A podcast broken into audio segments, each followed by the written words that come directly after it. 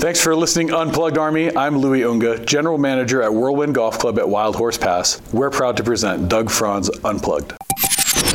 Form an offense. Form an offense. Four minutes. Form an offense. Form an offense. Everything you need to know in sports that affects Maricopa County, the state of Arizona, and the world you get in four minutes. We start things off in downtown Boston. Not good. Arizona, actually, is Buffalo? I don't know why I wrote Boston. Arizona Coyotes a loser five to three in Buffalo.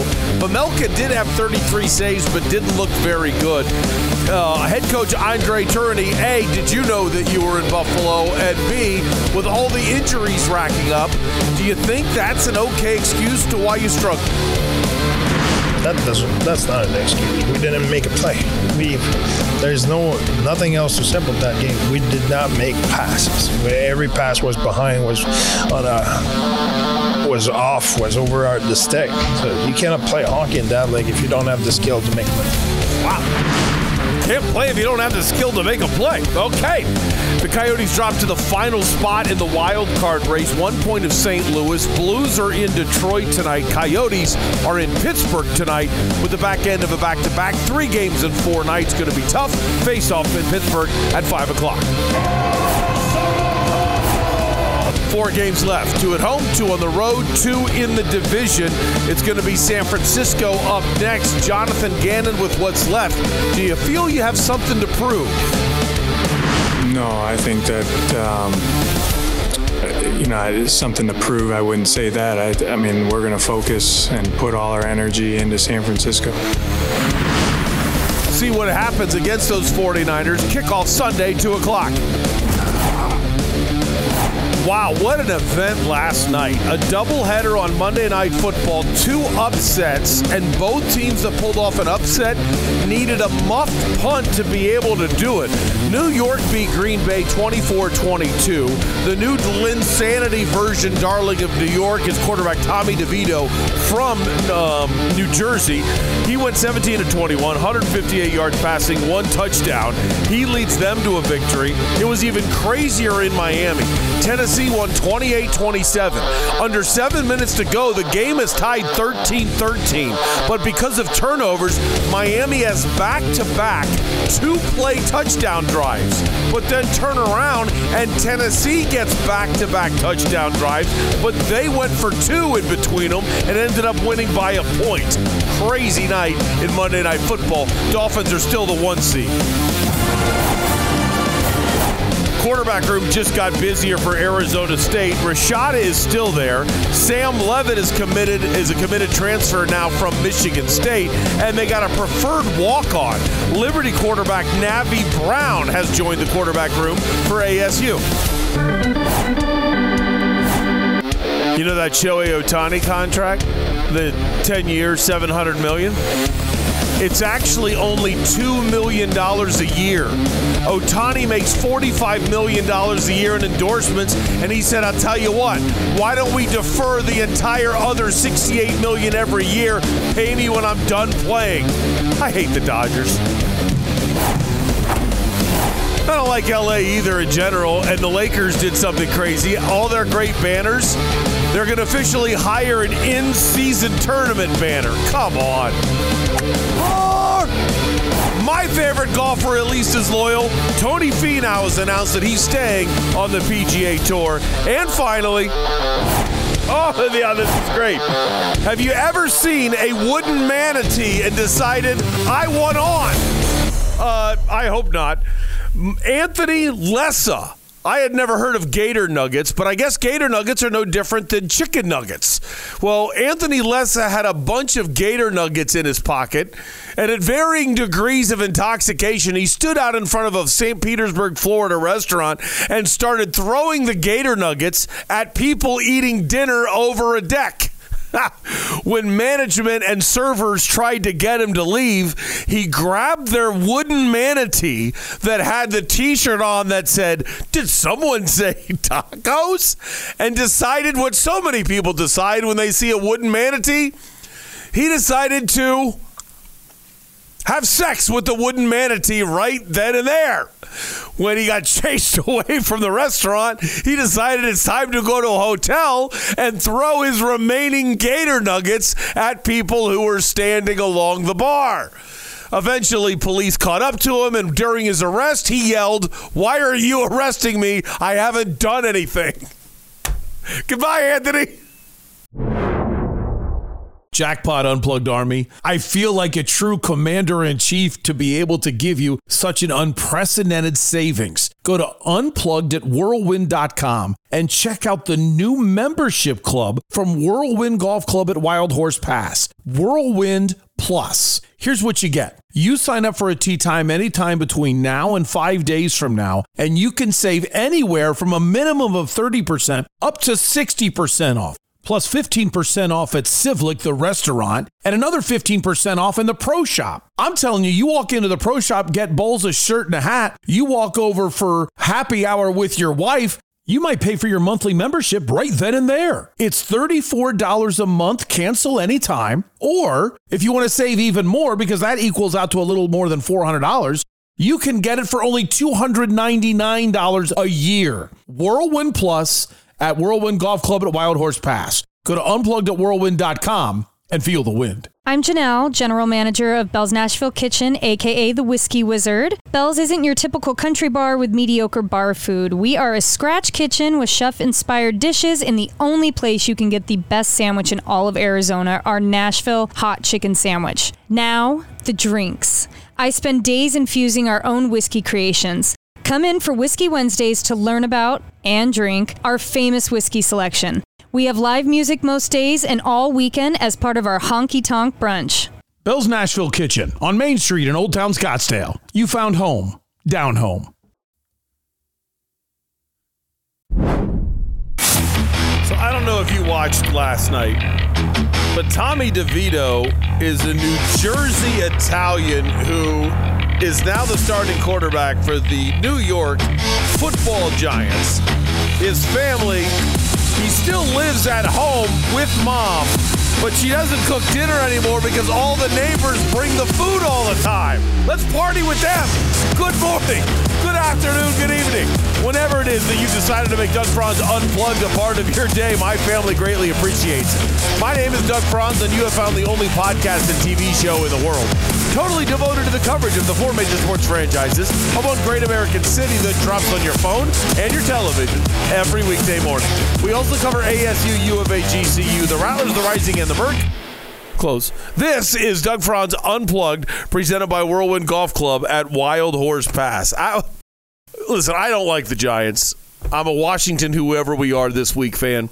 So I've never liked the Giants but man, that story was just fantastic. That story was fantastic yesterday. If you didn't see it, Tommy DeVito is this kid went to uh, New Jersey Bosco Prep, went to Syracuse, ends up on the Giants roster, ends up as the number two quarterback. Daniel Jones gets hurt. He comes in, loses a game. Now he's on a three game winning streak. And what's ridiculous is the Giants are now a game out of the playoffs, as hor- horrible as the Giants are. Now, there's a lot of teams that are tied at six and seven, and the Giants are five and eight. But this is just ridiculous. I mean, this. I I, the, I shouldn't laugh because I'm somewhat laughing at somebody who makes seven hundred and fifty thousand dollars a year and lives at home. I think that, but granted, it is New York so you might as well save money. You have to be worried about Giants fans full well knowing, hey, we're going to figure out where you live and we're going to come cheer your house. And it's like, hey, Tommy needs to sleep. Go home. You know, come on, New York. And so you've got that dynamic going on. You also have the dynamic of Daniel Jones. Like, hey, you can't win three in a row, but this guy out of nowhere can. He only went 17 to 21, but with only four incompletions and no picks. He, he just did fantastic. His dad is just such the epitome of that guy is New York. I mean, you see that guy and you're just that guy's New York. It's just so fantastic to uh, to watch that.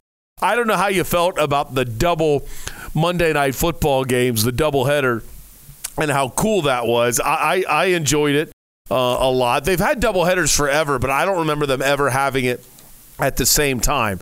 It's basically going to be a ratings ploy. I bet this will uh, continue on occasion, not every Monday, but it'll continue on occasion every year where you'll have the doubleheader simultaneous broadcast. And if you care, if you wonder why you do that, it's for ratings because ABC will always have better ratings than ESPN. It's an over the air network, and yes, there are still about eight people that have antennas, so you get added benefit of those people. And then you have some people that just have basic cable or a basic television package that includes their local over the air affiliate like ABC, but doesn't have ESPN.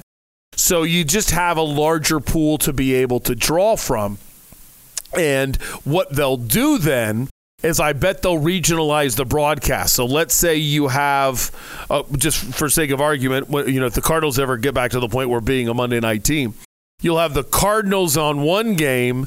Let's say it's Cardinals Giants on one game, and another game would be like an AFC game of, uh, we'll just say Steelers and Dolphins. You decide which you think has bigger national implications, but the New York market and surrounding areas and, and a lot of NFC markets, and then Phoenix, of course, would get Cardinals Giants, and then maybe the rest of the country gets Steelers Dolphins, something like that. And you flip it. So if you are in a Steelers Dolphins area, that's your ABC game. But you can still watch the Cardinals on ESPN. And if you're in a market that's more Cardinals or Giants, well, then you get that on your ABC affiliate. For us locally, it's ABC 15. And then the other games on ESPN.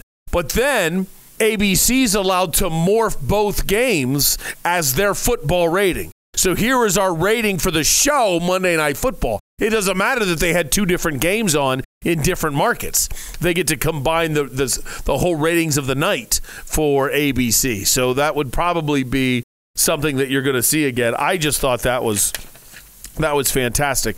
Um, oh, and one other thing: the Spurs have lost 17 in a row. I'm sorry. I, I hate I hate the Spurs. Um, I was driving in today and heard something, and I I had, I have to care about something, and I just I just want to check. Jeff Weir production, how are you doing? Are you are you doing all right? I'm doing okay. You sure? Yeah. How are you? Good. You want to open up about anything? You sure everything's all right? Well, now you've got me questioning myself. Am I supposed to be worried about something? There is a survey that came out according to USA Today. Here are the 10 most stressful jobs in America. All right? Oh, no. Uh, let me give you the top eight because that's what's in front of me. Uh, or can I hit more items and get it? Is there a good list? It's USA Today, so you know when you look at USA Today, it's a nightmare trying to find what you want. Um, okay, uh, there we go. The 10 most stressful jobs. A urologist is number five. Are you a, are you a, a urologist? Oh no, it's actually jumped up to number one. So I'm a little worried. Urologist is number one. Most stressful job in America is a urologist. That is one gig I don't want right there. I mean, I don't need things waving in front of me all day. So I, am with you. I'm going to skip number two for a second.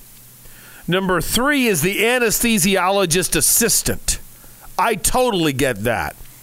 Every time Jennifer's had an epidural for one of our C sections, I act like there's been seven of them for either of the C sections. She's had a nightmare experience with the anesthesiologist assistant. Uh, judges are number four. Anyone who's a phone operator at any company, because of all the people that call up as a jerk, are number five. An acute care nurse an obstetrician or gynecologist. Isn't that amazing? What is it with the privates? The two, number one and number seven of the most stressful jobs in America are doctors that deal with privates. And number eight is a public safety telecommunications director. Now, I skipped number two. Jeff, are you sure you're okay? For now. Okay. The second most stressful job in America is a film and video editor.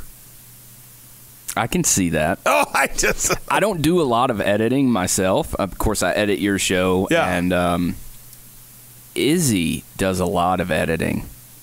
He does a lot of editing. So maybe that question should be aimed towards. You know, it's Izzy. interesting because Izzy is one of the top five nicest people I've met. Like, if, for those of you that haven't met Izzy before, he's so nice. It's kind of one of those guys that you kind of get creeped out by because he's so nice.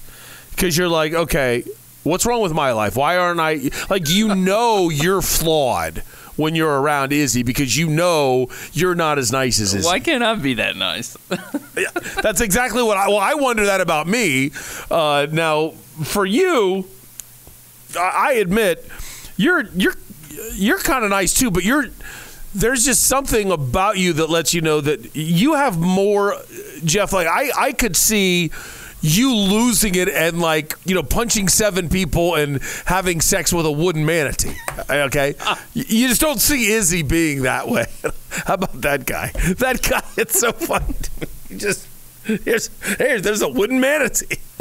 And the whole time, the manatee has this big wooden smile and a T-shirt that says, "Did, did someone say tacos?" Wow! Wow! This guy's knocked him over. Oh, I just you're sitting there eating dinner, and all of a sudden, what was that? You got hit by a gator nugget, honey. there's this guy throwing gator nuggets at you, and then you don't know whether to be pissed off as hell because he just ruined, screwing with your dinner, or if it's hilarious. And then he runs over and jumps on top of a wooden manatee.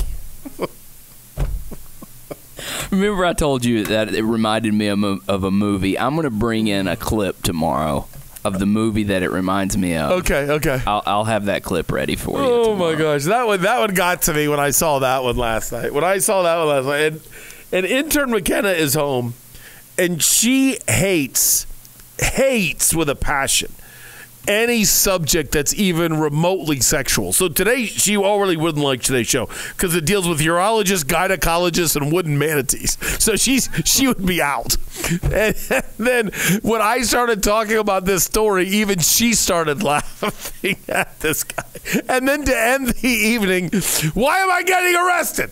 Why am I getting arrested? I'm not drunk. I'm not drunk. I mean, this guy. Gator nugget. And that sounds expensive. I mean, if you're going to be throwing things, at least get like a 20 pack of chicken nuggets. Save some money and be throwing them around.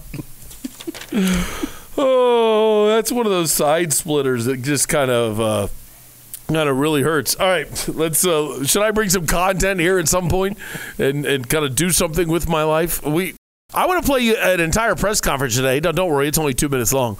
But I just thought this was fantastic listening to Andre Tourigny uh, last night after the uh, Coyotes lost. I, I think the Coyotes lost three in a row, won five in a row, and now they've lost three in a row, if I'm not mistaken. I'd have to look it up, and I might be wrong, and they've lost four in a row.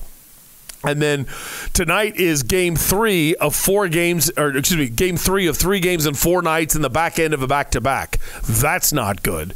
So that's going to be pretty difficult. Got a lot of Cardinals to do. Uh, sound credits are Coyotes PR department, azcardinals.com. And uh, I think I think that's it. And then I didn't really, I didn't grab any of the highlights from uh, NFL last night, but boy, did I enjoy it. I just, I, I don't know, you know, when it's your job, you just kind of watch because you're supposed to. And, uh, but I really enjoyed watching last night.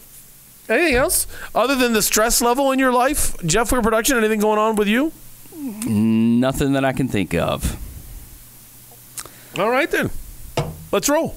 Doug's Big One. Doug's big one today is really wondering.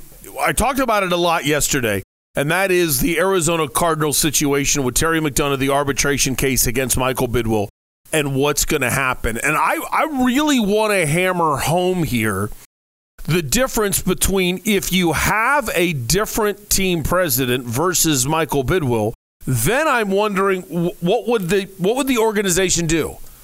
with everything that's gone on, what would the organization do? I want you to think about what might happen. And Again, I am going by the theory that if the Arizona Cardinals lose this case, I, I have zero idea if they're going to win or lose. I was never a part of any of the hearings. I've never seen a transcript, and I've never had a good conversation with somebody that knows really what happened throughout every course of the of the situation. Well, let me tell you what I do know. That's that's factual according to other people, but I don't know that it's fact, okay? The actual complaint originally filed by Terry McDonough.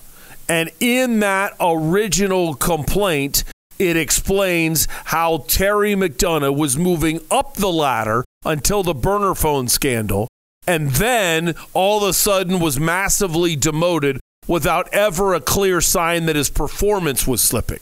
So you have that complaint against the Cardinals. Then you have the statement from Jim McCarthy, the horrible PR statement that challenged Terry uh, McDonough's abilities as a father and also challenged him as a domestic abuser. And then tried to say his performance had slipped greatly, but didn't show why it had been able to kind of fall apart or anything like that. So you have that angle. Now you have the testimony from Steve Wilks, as reported by ESPN. The former head coach that was only there for a year claims that the burner phones were given out by a staffer. And he said he had the conversation with Terry McDonough saying he's not comfortable with doing it. In that Jim McCarthy statement I mentioned, it says Michael Bidwill found out about the burner phones and put a stop to it immediately and collected the burner phones. Steve Wilks' testimony, again, according to ESPN, I wasn't there, directly conflicts Michael Bidwill's statements. Now, Michael Bidwill has never lied to me, okay? I've never had a beer with him and, and, and had him lie to my face or anything like that. But I know Jim McCarthy's statement about Terry McDonough is a bunch of crap.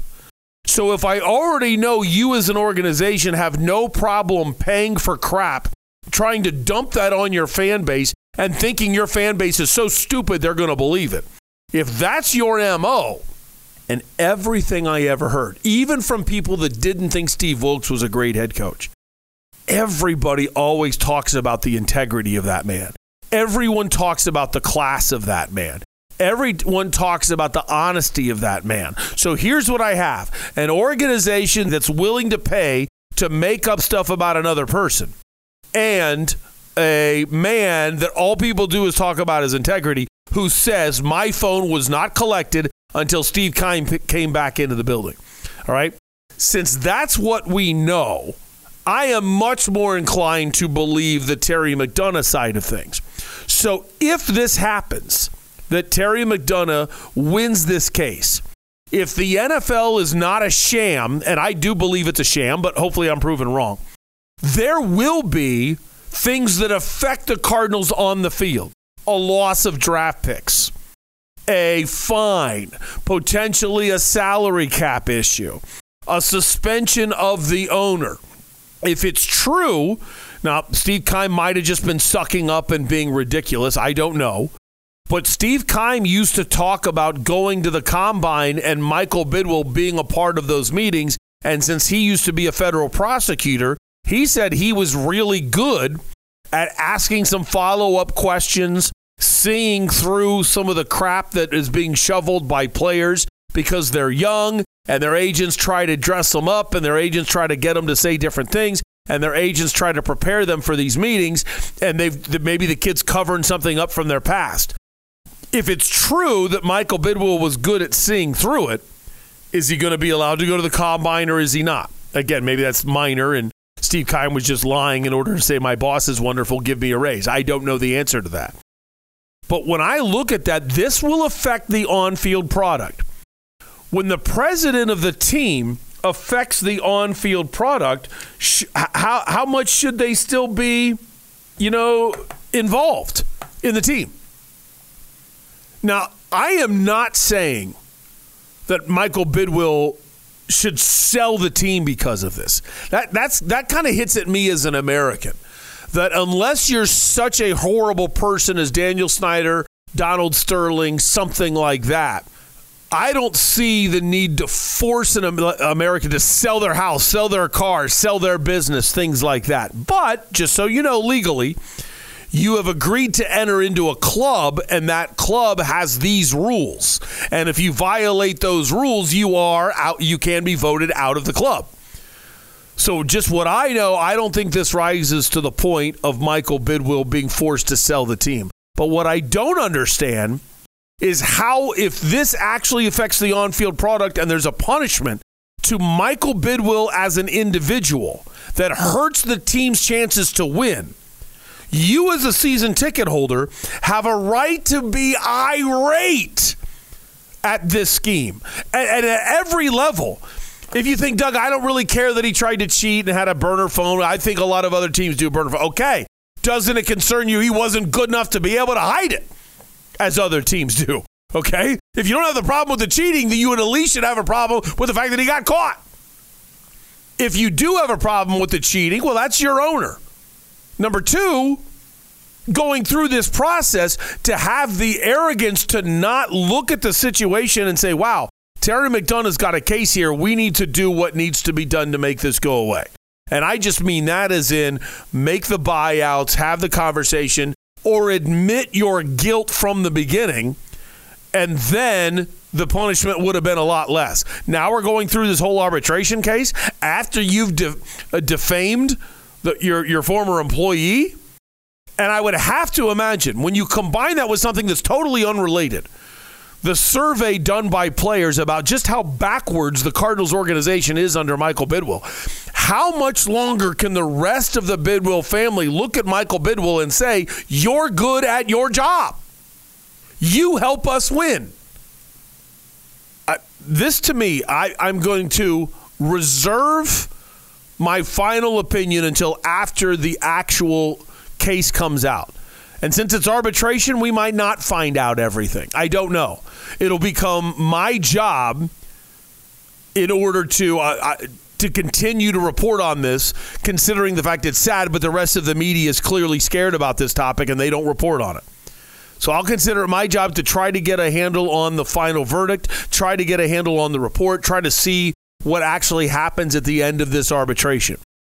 But as it looks right now, when I judge based on the integrity of Steve Wilks, the report of ESPN on what Steve Wilks said, on top of the things I know from Terry McDonough that I was told, I'm going to ballpark it, I don't remember, but about nine months ago, before everything got rolling, the things I know from Ron Minegar, the former COO of the team, before he suddenly said, Sorry, I can't talk anymore, which totally makes me speculate he was deposed and he was a witness in the case very late in the process.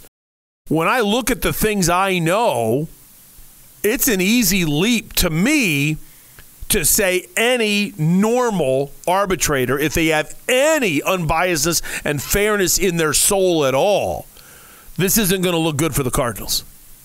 So if you're with me in making that leap, and please understand when you're making that leap, I could be wrong. Okay, let's, you know, I, I, I. It's not like the Cardinals want to talk to me about this, so I don't have both sides of the story other than the Jim McCarthy statement, which again pushed pushed me in the beginning to the other side. I have to ask the question: Why in the world should any of us believe in the Arizona Cardinals moving forward as long as Michael Bidwill's running the team? I'm not saying he shouldn't own it, but choose the president and back away. Let somebody else actually run the organization. Then you add to that the statistic that Ron Minegar told us that the team was a had a better winning percentage as the St. Louis Cardinals than they do as the Glendale Cardinals. I thought our taxpayer dollars was going to that stadium to help them become a competitive team consistently. Yes, we did get to a Super Bowl and that was fun. Okay? That was cool. But would you say the stadium in Glendale was worth it? If you're only looking at it through the prism of the Cardinals competing overall, I need to be like completely honest with you, and a lot of you might disagree with me on this. When you have a community like this, with weather like this, hotels like this, golf courses like this, I am one that I do believe in tax dollars for arenas and stadiums.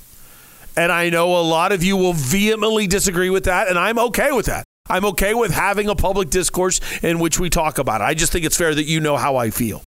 I believe the stadium in Glendale has generated more money than it cost us. When you look at Super Bowls, when you look at the upcoming Final Four, when you look at the events that are held out there, I think that's worth it. I think the economic impact is dramatically greater because we built it than it would be if we did not. So that's why I'm in favor of it. But I understand you could produce a lot of studies that you would say I'm wrong, that people would be traveling to the valley anyway, because it's the valley. And We can have that conversation sometime if you want. That's my opinion on it. So I'm glad that we built the stadium, but if we're only looking at it through the prism of the Cardinals, the St. Louis Cardinals were better than the Glendale Cardinals. That only brings up an ownership question of who's actually running the franchise. And now that we see really detailed results of what happens in that building, the way people are treated in that building, and this, I mean, it was just, I, I thought about a lot of the things I said yesterday on yesterday's show about the speculation of wait if this is true then this leads me here then this leads me here. I'm kind of a flow chart thinker you know? Put a bunch of things into a strainer and then oh wait a minute. This is the only thing that can come out over here. Well if that's true then this is true then this is true and you just keep following down a line and all of a sudden i realize wait a minute. Michael bidwill should own the cardinals but why should he be president? Why not name somebody else? Step down if this is true. And if the arbitration process is fair and and the Cardinals win, then I need to backtrack. But I can't wait to see the actual depositions, the actual things witnesses said, and to be able to judge for myself was it fair? And if it was fair and it comes back against the Arizona Cardinals and it makes it harder for the Cardinals to win, you add this case onto the ridiculous situation of the Jonathan Gannon hire and the way they went about it and having to swap a draft pick and alienating the Eagles. And you put that on the stories of the NFL Players Association uh, voting. Voting the Arizona Cardinals as a terribly backwards organization. I know that wasn't the vote. Hey, who's the most backwards organization? But it was all the things that they voted the Arizona Cardinals to be below 25th place in so many different categories. That's not because you've got dumb trainers, bad chefs, bad this, bad that. That's that's an ownership of how far am I willing to go to win.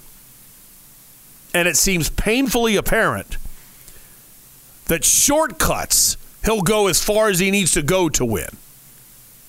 But actual on field investing into the product to the level that this fan base deserves, so far it hasn't been there. And that's Doug's big one. All right, coming up next. Going to talk about the Cardinals on the field, not the Cardinals off the field. Can't wait to talk to you uh, about hearing how fired up Andre Tourigny was yesterday, and that'll only take two minutes. And of course, it's Town Hall Tuesday. Get jacked up about that. I almost feel like it's Beer Tuesday as well. uh, coming up next, let's talk Cardinals on the field. My name's Doug Franz. Thanks for watching Doug Franz Unplugged, part of six hours of local sports programming here on WTSMTV.com. And by the way, if you didn't know, go play golf at Whirlwind.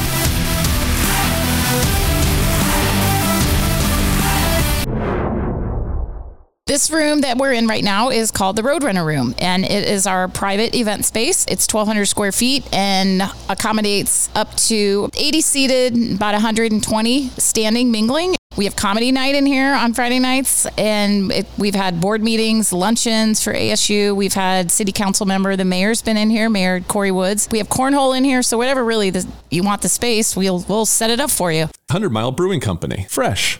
It never gets old. So in the Franz household, we have an air conditioning unit, an air scrubber, a reverse osmosis system, and a tankless water heater, all purchased from Parker and Sons. Why? Well, number one, because we trust them. We got to know Parker and Sons about six months into living in Phoenix, and they've showed up on time, got it right the first time, and treated us great every single time. So why would we go anywhere else? The other thing I like is some of the products have even saved us money. The reverse osmosis system gives us bottle quality water from a tap. And then the tankless water heater, I can't even imagine how much money it has saved us. We never run out of hot water, even on holidays when people are coming in to visit. And it doesn't heat up water and then just let it sit in a tank. It only heats it up as we use it. So we only use the electricity when we need it. And our air scrubber takes allergens and bacteria out of the air, which has just been a dream for my wife and my youngest daughter, who have some pretty heavy allergies. Call 6022 Repair to learn about these products. That's 602 the number 2, then R E P A I R for Parker and Sons.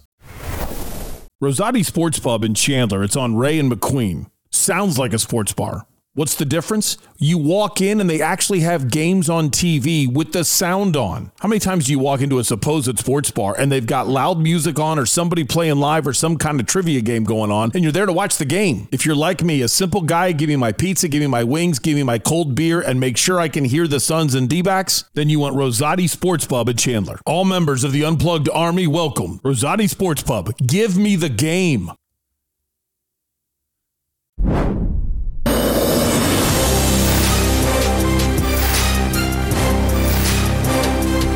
Wasn't done with what I was doing. Sorry about that. Hi. Tuesday already. I don't know if anybody's ever said that because it's not like you've you've only had one day.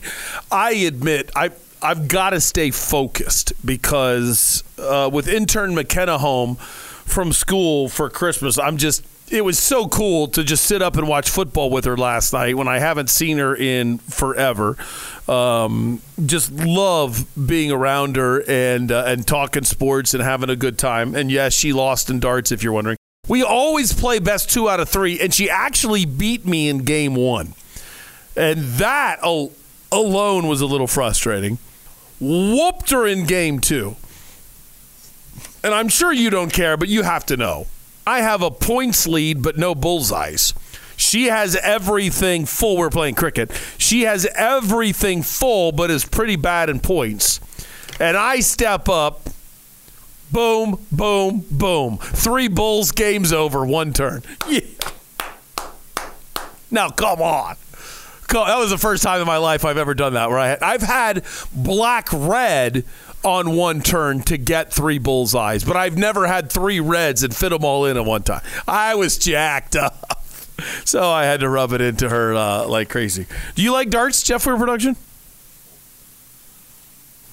I do. I haven't played in a long time, but uh, I used to be pretty decent at it. Oh, oh. Do you play with a cork board? Uh, or you said you played with the. it's more. I mean, it's probably considered. Te- I mean, it's it's kind of more spongy than cork, to be honest. But it's certainly not plastic. No way. Oh, okay. Yeah, come on, that's beneath me. With the little holes in it. I yeah, like no. that. I mean, of course, if I'm at a bar, you're at a bar. You got to do what you got to do. Yeah. I mean, I don't want. Uh, I would be nervous to be at a bar unless I was at a bar that's for dart players. I wouldn't want to be at a dar uh, at a bar and have you know steel tip. Would, I just don't trust everybody else walking around.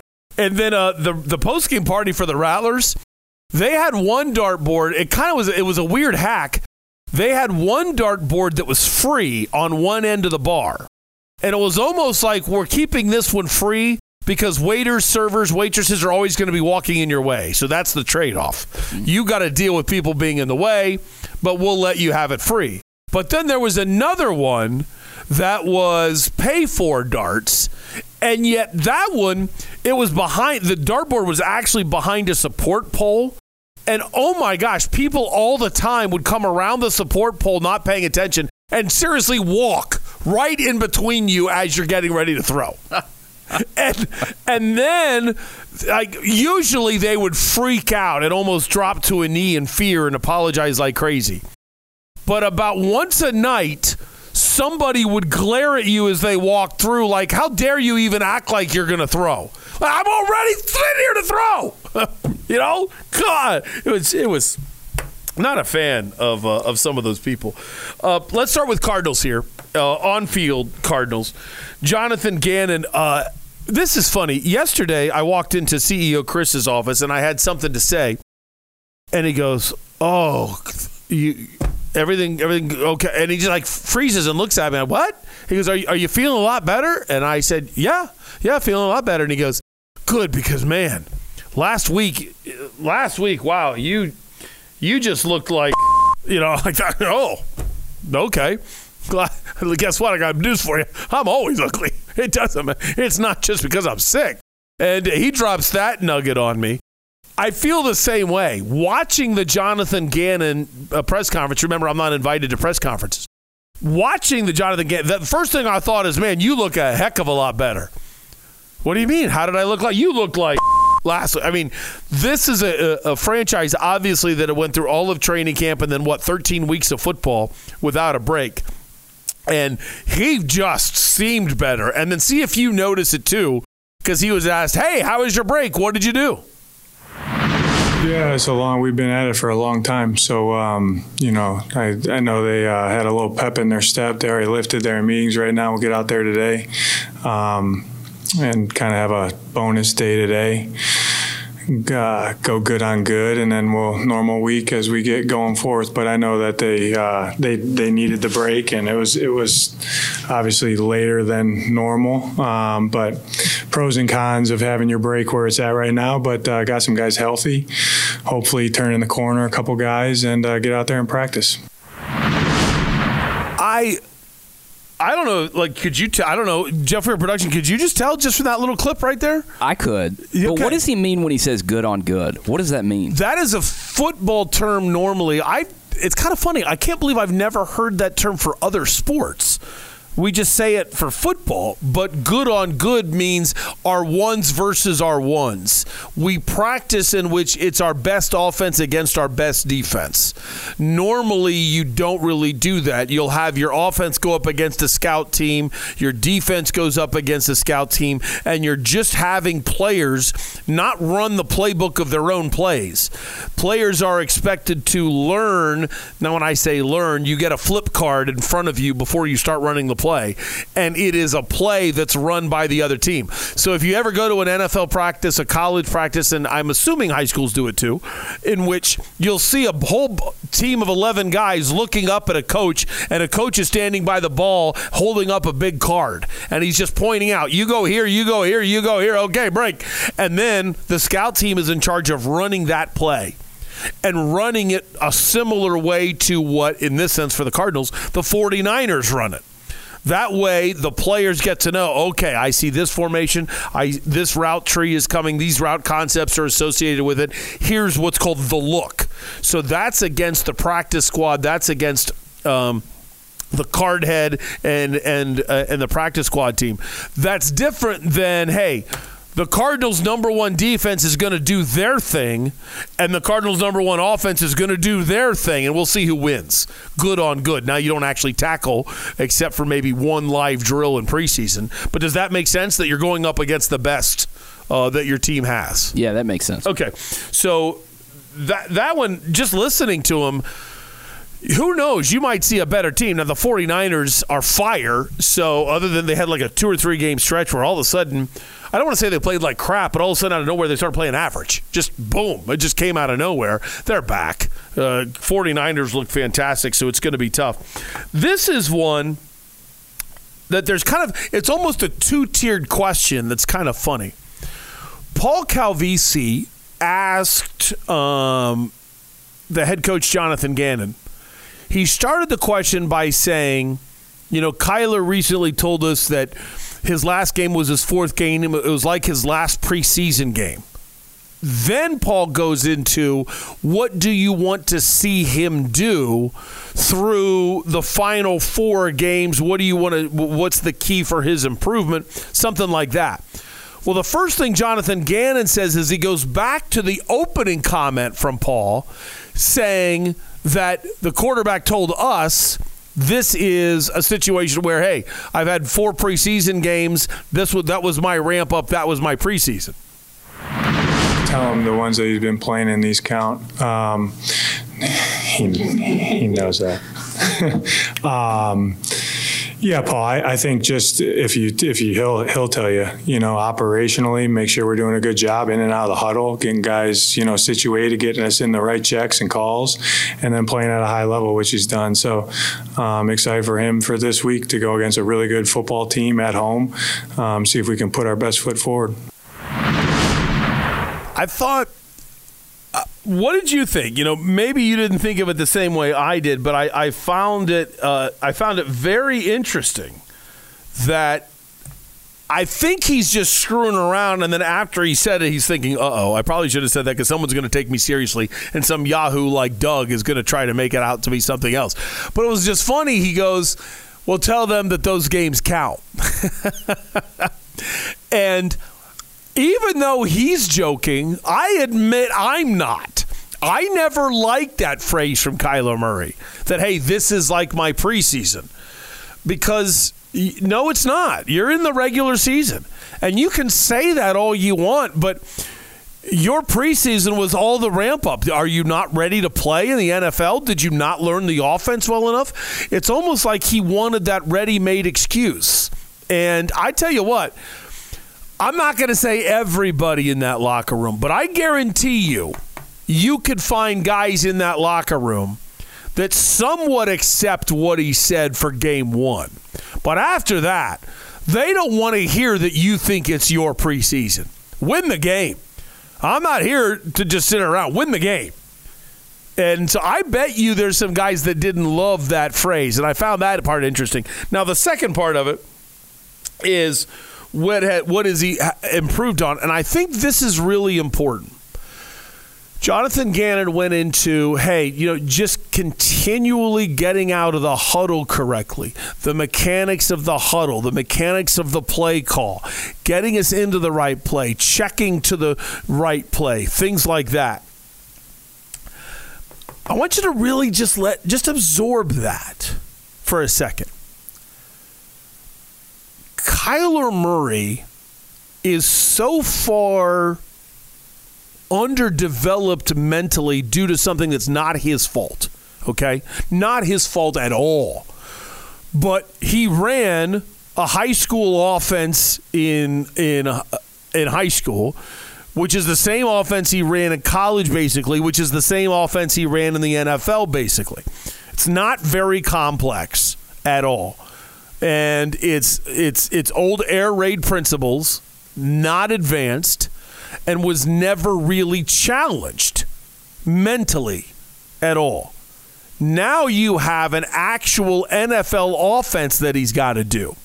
So when I hear Jonathan Gannon say, think about how low that bar is. I mean, imagine a head coach ever saying, you know, what do you want to see from Dan Marino? I just want to see the mechanics of the huddle. Just getting out of the huddle, getting the right play, checking to the right play. Did you ever hear that about Peyton Manning? Was Tom Brady ever, hey, just get out of the huddle well, you know, blah, blah, blah? Isn't that, I mean, can you see that that's where we have to start? With Kyler Murray. This is for once, you know, I'm not blasting Kyler Murray when I say this. I'm just explaining how little he has been prepared for this until Drew Petzing and Jonathan Gannon took over. So that's where the bar is. Number two, I think it's a really great lesson about football when you hear him say checking to the right play. This is really important. How often have you heard like a like if you ever go to a game and you hear a fan behind you complaining about play calling, okay? And then they almost always listen. Hey, I do it too sometimes, so uh, I'm not blasting anybody, but they always go after the offensive coordinator, or if it's an offensive head coach, like I do with Cliff Kingsbury, you go after Cliff Kingsbury. It's not always their fault. When you hear him say check into the right play, a lot of times it's the offensive coordinator calls play A. So we're, and they don't really say play A, that has a name, but you call the play. Then as you go to the line of scrimmage, you're looking at the defense. And they might have the exact defense in that creates massive problems for this specific play. So then the quarterback needs to be checking, either checking the direction and maybe you run the play the opposite way, or maybe against that defense, they already have it set up. It's already been talked about during practice and during the meetings that if you get this look, we're going to check into this play. and they have different plays that they're going to check to depending on what the defense shows. We know as an offensive staff, at some point they're going to give you this look. When they do, we're going to hit them with this. Well, obviously the defense doesn't make it easy. They don't walk out there with a sign that says, "We're in this look." Okay? This we're actually showing you this formation or this coverage, but as soon as you snap it, we're going to change to this. You know, they don't tell you but it's the quarterback's job to be able to see through the smoke and figure it out. So if the offensive coordinator has said all week, no matter what I call, if they do this, we're doing this. You go to the line of scrimmage with the play in your mind that you've just called in the huddle. You look at the defense, and it doesn't trigger. I'm supposed to check into something else. Now you run the play that even the offensive coordinator knows is not going to work. That's why we prepared to not do anything against that look. We're going to do the other thing against that look. And the quarterback doesn't check into it. Play gets blown up and the drunk guy behind you starts yelling at Drew Petzing, What was that? Why did we run that? And they start going crazy. It's a quarterback's job to check out of it. You have to be able to trust the quarterback to do that. So when you hear Jonathan Gannon say, This is how I'm evaluating Kyler Murray, that shows you he's still not quite there. Personally, for me, I admit I have no idea what's a fair criticism right now. None. I don't. When you have a quarterback that's been running such a basic offense for his life, has never been challenged. Now he's out there on the field and he's not seeing the checks.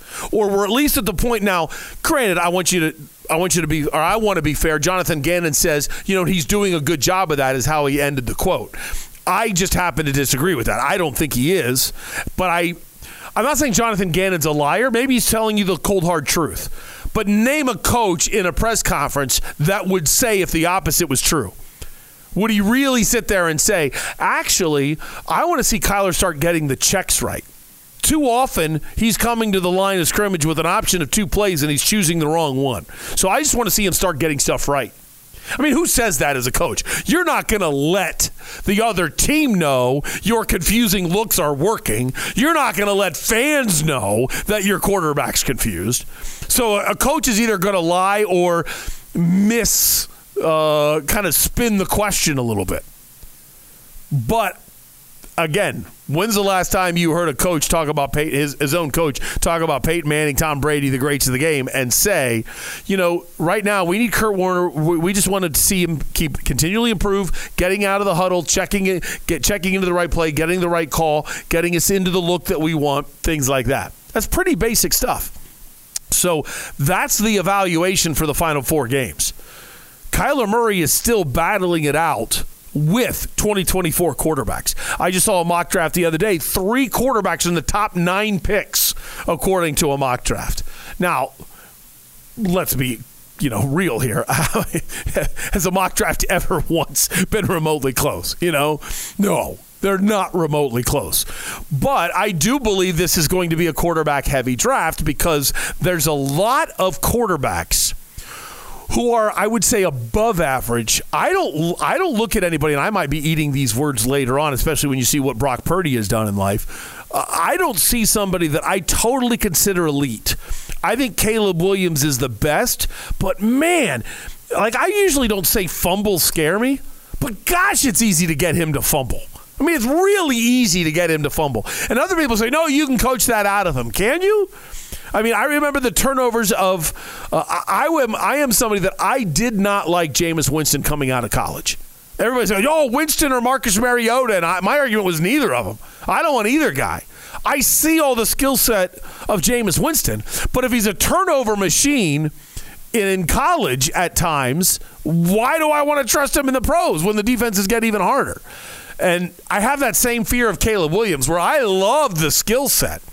But like, gosh, at what point do you watch the tape and quit erasing the turnovers from your head? You as a Cardinals fan, whether you love Kyler, whether you can't stand Kyler, if you're a Cardinals fan, you've got to be on the page that you need Kyler to be the guy. The dramatic difference between having two first round picks and a good general manager with a quarterback to build around and getting a Marvin Harrison, getting either a tackle a center in the second or third round, something like that. Desperate need at cornerback. Uh, I would really like to see. Um, I, would love to see a Quinnen Williams type of nose tackle that you could draft. I like Alt as my favorite offensive tackle. A lot of people disagree with me, and they want the kid out of Penn State. But we, we, we can discuss the draft all day long. Okay. But the idea of needing a quarterback with that number one, two, three pick, whatever it's going to fall. Right now, it's number three behind Bears and uh, Bears. The Bears have the Panthers' first round pick. and their own. Gosh, is that crazy? But you've got right now it goes Bears and then uh, Patriots and then Cardinals. You draft Marvin Harrison Jr. and you're going to be able to get other players and build around Kyler. That sets you forward. If you've got to draft a quarterback in 2024, that sets you back two years. Plus the salary cap ramifications of trading Kyler, which is what you'd probably have to do.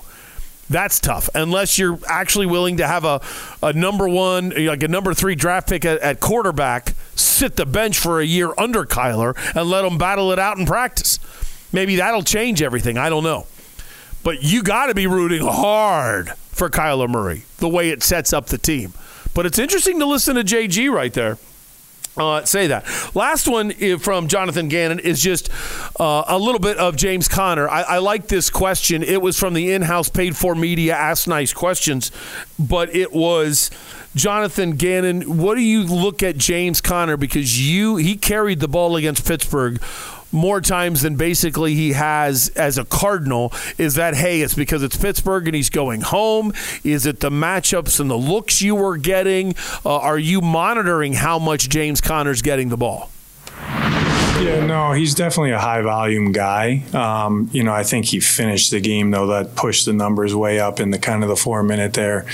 Um, but yeah, I'm a, you know we're always aware of number of plays, number of touches, um, how the game's going to go, things like that. And sometimes where the score and the time in the game dictates some of that too. You know what I mean? So, but if you give him 50 touches, he'll say I'm good to go. So um, that's cool to have that.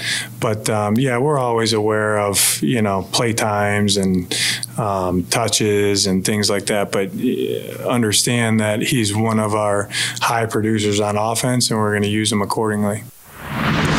Isn't it amazing how the game's changed? That the number of carries he got is not even equal to the stuff of when we grew up, uh, how many carries players get.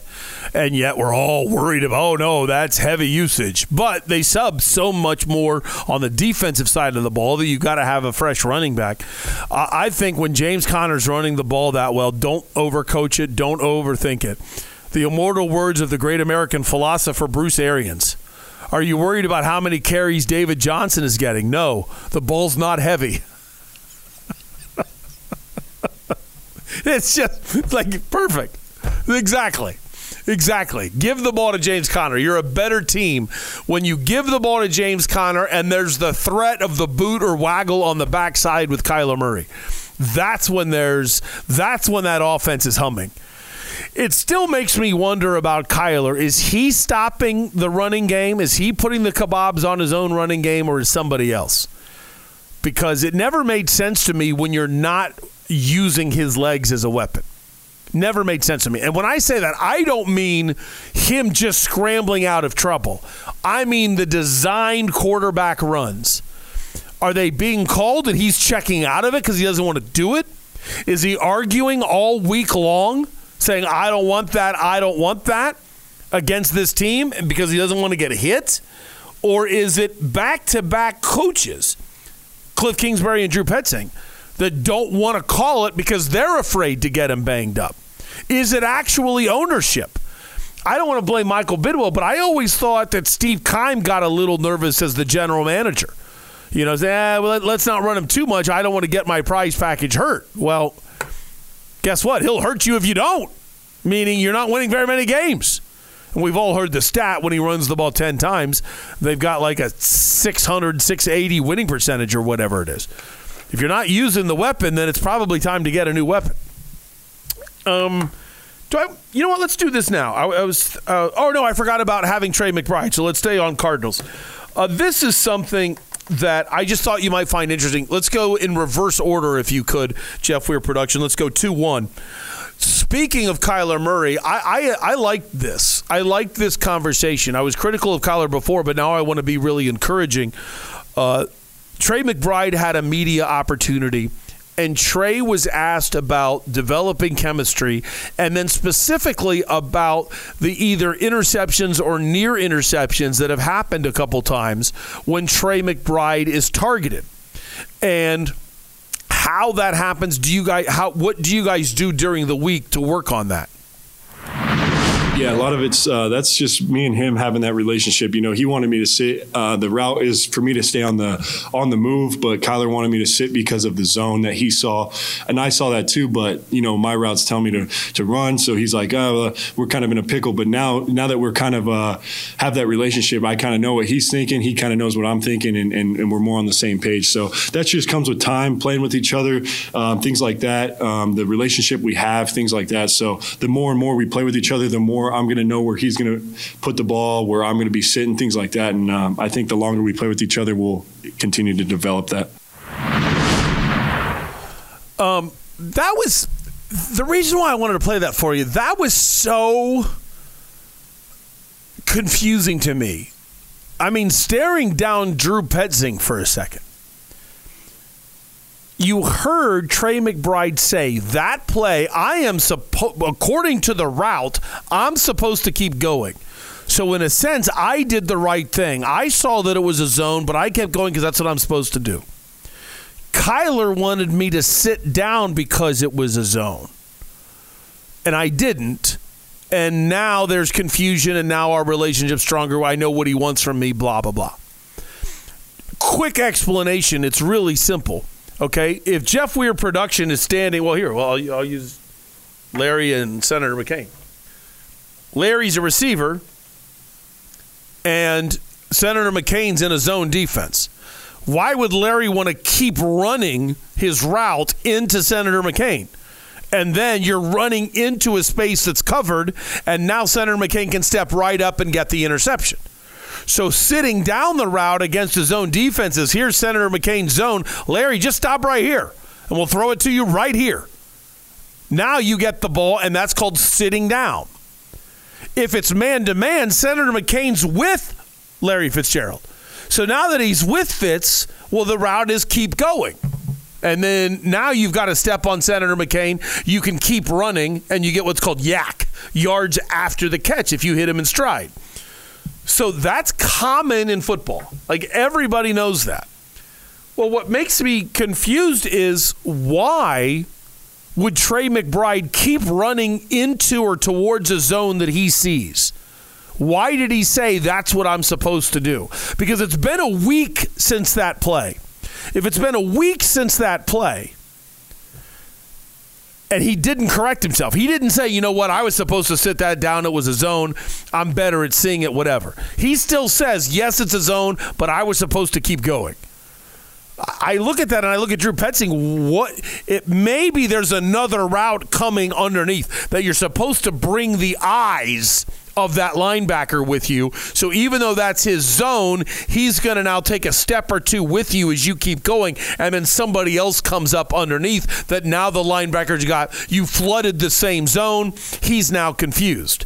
And maybe Kyler is telling Trey McBride, hey, it was already late in the play. I am scrambling. I'm no longer using you to flood the zone, confuse the linebacker, and vacate the area. I've got to get rid of the ball late in the play. So from that point now, the rules of the play have broken down. Now let's go back to basic backyard football. Don't run into a zone. I'm hoping that's what it was. But it's interesting that we're still at that point where those two hadn't run into that situation. And obviously, Drew Petzing agrees with it, or you wouldn't have had Trey McBride say what he said. I just thought that was deep, and that shows you all the complexities of here's the rule, here's the route, but oh, not in this situation. Here's this, and that's how sometimes interceptions happen because some guy says this is a rule breaking moment, and the other guy says it's not. Or some receiver says, "Yes, I'm. I know I'm supposed to run a deep in, but did you see how far that safety came up? I had the cornerback beat, so I turned it into a deep post. Now I'm running deep, and the quarterback's thinking you're running a deep in. You're running a deep in. I'm going to throw it where you were supposed to be." And the receiver is saying, Yeah, I know the rule, but can't you see how open I was? You should adjust. We should always read um, high to low. I've got the deep high. Let's go. Let's go and get the touchdown. But if you're not on the same page with the guy, boom, interception, quarterback looks dumb, and then everybody looks at you for running the wrong route, or you're selfish because you wanted to go deep when you weren't supposed to. Those are all things that go into it's what makes football incredible to me. It's seriously chess with 300 pound pieces. And hopefully, when I start rolling that way, you enjoy it. Last one on the Cardinals is Trey McBride just being asked about his first down signal and being crazy and how jacked up he gets. And I think this is just one of those sound quotes that makes you really happy if you're a Cardinals fan that Trey McBride's on your team. Yeah, I, am just an animated player. I'm an emotional guy. I love this game, and, and when I'm out there, you know, I make a big play. Sometimes I can't control myself. I just freaking geek out. I don't know what the heck. I just go crazy sometimes. So uh, I don't know what goes on in my head. Sometimes I just start going crazy. Even Kyler's like, dude, you got to chill out. Some, you know, he's telling me in the huddle like, Trey, come on, man, settle down. Some, but uh, I just love having fun, man. And, and, when I'm out there making plays, I, I energy, you know, that juice. I, I, you know, some of the guys tell me how, how fired up they get seeing me like that. So as long as I can bring other guys with me, get everyone pumped up, that's my main job. You know, I just want to have fun out there, you know, and having fun is, is making big plays like that. That's fun to me. Uh, that that is, and that's that infectious spirit that I, I hope he never loses. Kyler, don't tell him to calm down, unless that passion fire leads to penalties or too much energy where he's dropping balls, he's not focused, he's he's not engaged because he starts to go on overload. If you're sensing that, that's good leadership. But I don't think Trey, Trey McBride has that problem. Right. I hope you were okay with about an hour and 10 minutes of Cardinals, but I don't want to talk about Shohei Ohtani's contract because that just makes me mad. so there you go. All right, coming up next. Just give me two minutes, and I think you'll love talking a little Coyotes just for a couple minutes because of what Andre Tourigny did yesterday. Don't change the subject. We didn't do the basics. And then it's time for Town Hall Tuesday. This is Doug Franz Unplugged, presented by Whirlwind Golf Club at Wild Horse Pass on WTSMTV.com.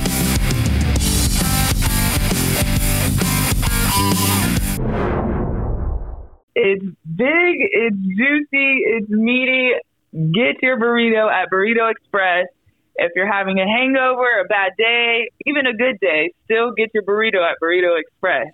It will make you feel better. Burrito Express started with my father about 25 years ago. He got laid off and decided that he needed to do something to provide for his family. My brother and I were older teens, 17, 18 year old, and I'm going to do a trial out of my house. So literally, we decided we're going to start out of his house. So we delivered uh, menus in a square mile area, literally started delivering burritos out of our home in Mesa, Arizona. And after about a month, he said, let's do this. Went and found his first location. And believe it or not, that's how it started. We started with one location back in 1995. Now we're where we are now.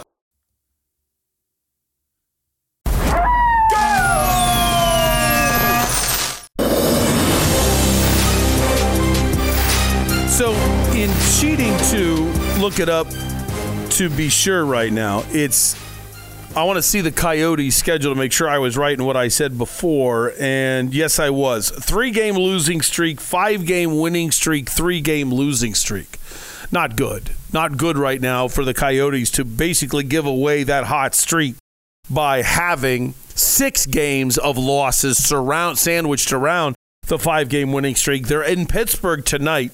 Face off five o'clock, always tough. Hockey players, three games, four nights with a lot of injuries on the back end of a back to back. Doesn't look good against the uh, Penguins tonight. And I bring that up because of the comments of Andre Tourigny last night, the head coach. I realize he's he's from Quebec, so you have the thick accent because he grew up speaking French, and and sometimes it's not always easy to understand. But I think this one's pretty easy to understand. It's only a two minute press conference. If you didn't see the game, Vejmelka got the start. Connor Ingram's on fire, but since it's a back to back and it's three games in four nights, use your backup goalie now and have Connor Ingram do the, the game two nights ago in Boston. Did I say Boston again? I might have said Boston again. They lost to Buffalo last night, and I keep saying Boston because they played Boston beforehand, and I guess I'm too stupid to be able to figure out two days later you're allowed to get to a new city. But but they lost to Boston, had the day off, lost to Buffalo. Boston was was Connor Ingram. Now Buffalo, that was uh, and now they're going to go back to Connor Ingram coming up tonight in uh, on the road in Pittsburgh. So they need to be able to get a win, but it's going to be hard, and they've got a lot of injuries. Well, Todd Walsh starts off the conversation. Other media members jump in afterwards, but he does it for television first. And what I loved about this press conference, no matter how many times Todd Walsh tried to give him another reason why the Coyotes might be struggling or why things might be hard, all Tourigny wanted to do, no matter where Todd went, was go back to make a pass. I mean, it was, it was like, well, what about, no, listen, listen.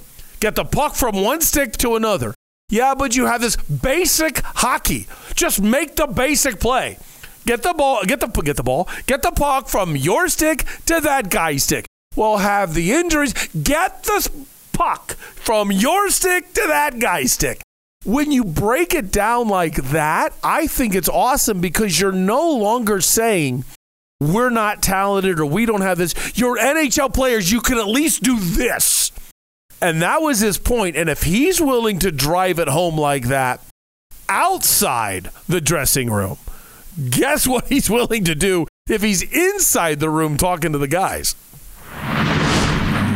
Today about how you wanted to see your team play in front of Karel tonight. What, what was missing here? Well, we couldn't make a play. Our execution was wasn't there. We could not could not execute. We had opportunity, and then when you don't execute, you don't possess the puck. Then I think we defend fairly well, considering we didn't have the puck or we couldn't make a play with the puck. We actually created a good number of turnovers, and we were on the right side of the puck, but we could we had nothing with the puck. That first period, obviously chasing so early. How difficult was that in, in this building against them? was the, it's not the point. The point is we couldn't make a play. We could play in the in the outside ring if you want. If you if you don't make play, you don't you don't you don't create anything. About Karel's performance here tonight? Did he find his legs at all? Yeah, I think you know he had uh, like I like we uh, we said before the game. He didn't play for a long time, so I think he got better during the game. I think yeah, at the end of the game he was solid. So uh, that's uh, that's as expected when you don't play a lot. So it will be better when you uh, this week. I know you are not one to offer excuses, but you got some big time injuries with some guys that play heavy minutes down the middle, and also without Sean Durzi again tonight. Is it starting to add up? Do you think? that doesn't that's not an excuse. We didn't make a play. We there's no nothing else to say about that game. We did not make passes. Where every pass was behind was on a was off, was over the stick. So you cannot play hockey in that league if you don't have the skill to make plays. As a coach, then with a back to back, no rest for the weary. Exactly. Tomorrow, you tell me what you want to say. That's the best thing can happen to us, so we can move on and just go on. And Pittsburgh's a really good team who play really well and didn't get the the result they want since the start of the season. But if you look their underlying numbers, they're pretty good. So uh, we know they um, they're pretty stingy defensively. They create a lot of offense. So that's for us will be an opportunity to have urgency and to to show our character tomorrow. Maybe you didn't like that as much as I did. I loved it. Just well, what about how hard it is to play in Buffalo? Well, we got we didn't make a play. You got to make a pass. It doesn't matter if we're playing outside. You got to make a pass. Okay. What about the uh, what about Vejmelka? Well, yeah, he got his legs. He hasn't played in a while, but we got to make a play. Well, you know, you've got a lot of injuries. That's not an excuse. It doesn't matter who's hurt. You got to make a play. Just make a pass. Uh, again, it wasn't like he was yelling and screaming about it, but just to be that consistent, on point, on message. Uh, and by the way, if you watch the game, it was true. It was true. It was crazy. Just simply like they would play decent defense and block a shot, get the puck, have a chance to clear the puck to somebody, and boom, turnover. Boom, take a hit, lose the puck. Boom, bad pass. And I don't know how often we ever say this. Clayton Keller was terrible last night. Terrible. I bet he's going to have a good game tonight. For a player of his skill, when they have a bad game, I I haven't looked at. Uh, maybe I should look at this for versus Vegas player props. But if there's a Clayton Keller score a goal player prop, I think I'm jumping on it today because uh, he was so bad. I think he's going to know I need to be aggressive tonight. All right, here's what I love. Why do I say all right every time? Um, now I got to focus. It's time for Town Hall Tuesday. Hear ye, hear ye. Oh, yay, oh, yay. It's time to call a town hall meeting.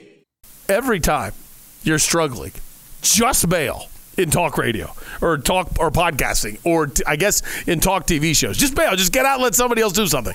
Hit the sounder. Doug at DougFranzUnplugged.com to email me and be a part of Town Hall Tuesday. At Unplugged Doug on X to send me a note and post it, and you're on Town Hall Tuesday. Or you can send me a message or post something to me and tag me on Instagram. That is at Unplugged Doug. And then I kind of edit things up, sends it over to Jeff Weir Production. He reads what we have time for. Jeff, let's do it. All right. We'll get started with the first one. This is from, looks like it's from Mike. Okay. It says, Do we really think the state of California is going to be okay with 97% of Shohei Ohtani's salary being deferred until after he potentially leaves California or even the country mm. when the contract runs out? Okay. On the Cardinals arbitration. Actually, let me stop you. Let me just answer that one. Okay. I am not the person to ask that question to. I know zero about taxes other than if you live in Texas, if you live in Tennessee, if you live in Florida, and if you live in Washington, and I think that's it. Uh, There might be more. There are no state income taxes. And if you live in Alaska, you actually get paid to live there because you don't pay state taxes and you share in the oil revenue, but you have to live there for like two years before they give you your share. So I, California and New York, I believe, fight it out every year to have the worst tax laws for businesses and people. I don't know enough that what happens of why should he have to pay taxes on money he's not getting paid yet? And when he does get paid, if he's back in Japan, he's not making that in the state of California. I, I don't know enough about that. I can understand the argument, but I don't know enough about it. Anyway, keep going. All right. On the Cardinals arbitration, can Terry McDonough's team subpoena current or former Cardinals employees for the case? If it were a civil case, no doubt they can. So if they can't in an arbitration case, how can the truth be arrived at? Was great to see so many people at Bell's on Saturday. Saw a lot of old friends and made a lot of new ones. See you Friday, Mike. Oh yeah, oh, yeah, Mike. Well, I'll see you Friday too. Thanks for all your work on the cake. Um, the arbitration question, I believe you can ask people to testify, but you can't subpoena them under court of law to get them to testify, and then you're you're guilty of contempt if you refuse to testify a direct order from the court. So you can ask anybody to testify. Now you have the right to cross anybody that the other side puts on the stand. So that's the case. And normally you're going to be able to do whatever you want because think about it. I think what this is in reference to, if you didn't hear yesterday's show, I mentioned the quandary that the Cardinals lawyer must have been in about using Steve Keim. Because on the one hand, if you put Steve, and this is all speculation, I don't know what I'm talking about in this. Well, I'm not a lawyer either, but I don't know the particulars of who went to the stand um, and who was somebody that was actually up there being asked questions. But I speculated in the sense that if you're the Cardinals, the only person that's really qualified to say whether or not Terry McDonough's job performance slipped and deserved the pay cut or deserved the demotion or deserved the things that uh, Jim McCarthy accused him of doing in the uh, statement that was released by the Cardinals in their fake PR department. If that's the case, then what you're going to have to do with Terry McDonough is put Steve Keim on the stand so he can say all of the things. However, before the gag order was issued on Terry McDonough, when I started to hear these uh, this arbitration case might be coming out, and I had reached out to Terry McDonough to get some information from him, and in reading the actual complaint that I got my hands on, that was this is what's um, being uh, uh, the Cardinals are being accused of in arbitration either in the notes from my conversations with Terry or in my notes from seeing that, and I can't remember which one. It says in there that there is an email or a letter or something or a recommendation, something from Steve Keim saying Terry's doing good at his job. We need to give him a raise. So I was suggesting that there's no way the Cardinals were dumb enough to put Steve Keim on the stand. Like, like there's no way. Like to me, and again, I don't know what I'm doing, but if I'm a de facto law and order TV watching lawyer. and I know don't be dumb enough to put Steve Keim on the stand. There's just no way to me Steve Keim was on the stand. Because of that, you can't have him on there saying Terry's performance suffered. Then why did you say it was great? Uh, Terry's performance suffered. But if you don't put him on there, it's just Michael's word against Terry's that it suffered. Now, this is an area where they could get Terry, and I don't know if they do this. Some teams have every scout, no matter what level you are, general manager, assistant general manager, scout, whatever, turn in who is your top 200 prospects. You tell me who are the top 200 players in total ranking order for this year's draft. Now they have kind of a grading sheet. You can go back three years later and say, wow, do you realize how many guys this guy got right? Do you realize that? We, we, we got to promote this guy. You know, things like that. I've heard rumors one of the big reasons why um, Steve Keim became more and more elevated was, I believe, the 07 draft when he stood on the table and said, do not take Levi Brown. That's not a good player. He's not worth that pick. We don't want him. We want to go in this direction. And I think he wanted Adrian Peterson. And either Ken Whisenhunt or um, who or Rod Graves, I couldn't remember Rod's name for a second. Rod Graves, somebody said, No, Steve, we're going in this direction, taking Levi Brown. Well, Steve was obviously proven so right, you get elevated. So maybe they have some draft history on Terry that shows Terry's performance was slipping. But are you going to be able to use that without the general manager being on the stand? That's why it's so weird. So I think that's why Mike is bringing that up of can you subpoena anybody? And I think you can only ask. Long explanation. Hopefully you didn't mind that. Uh, what's next? All right, the next one. Hi, Doug. I had a wonderful time on Saturday at the Unplugged Holiday event. Mm. As I told Jennifer when I met her, she inspires me. She, as you already know, has such a fantastic Oh heart. gosh. It is hard being a female sports fan sometimes. And when I was out of my comfort zone, she made me feel so welcome. Oh. Thank you for sharing your family, life, and knowledge with us. We are lucky to have you. Oh, my Merry goodness. Christmas, Annie. Uh, Annie, uh, I don't know if Jennifer wants me telling me this story, but as Jennifer learned very early in our marriage, every day is show prep. Um, she, I was, you know, I, I hope I did a good job at that event because everyone there at the uh, second annual Unplugged Army holiday event is so important to me. So I want to make sure everybody feels like you had good time spent with me. I know I had a great time spending it with you, but at the same time, I don't want to drive people nervous and hover over them because I want you to meet other people.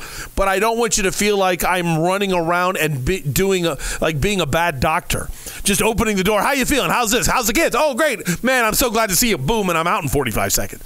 So hopefully you felt engaged, but Jennifer was talking on our way to Mass the next Sunday morning about some of the beautiful things you said to her about about her being an inspiration. She has never lived her life in order to be an inspiration, and it was so cool to have you say that about someone like Jennifer, who I just totally adore, the human being, let alone her being my wife. And she felt the same way about you, Annie. So uh, yes, I'm glad that you reached back out, and uh, I know that you guys are going to be either drinking buddies, coffee buddies, card buddies. I, I don't know where your interests lie, but the the two of you are going to be fast friends. What's next?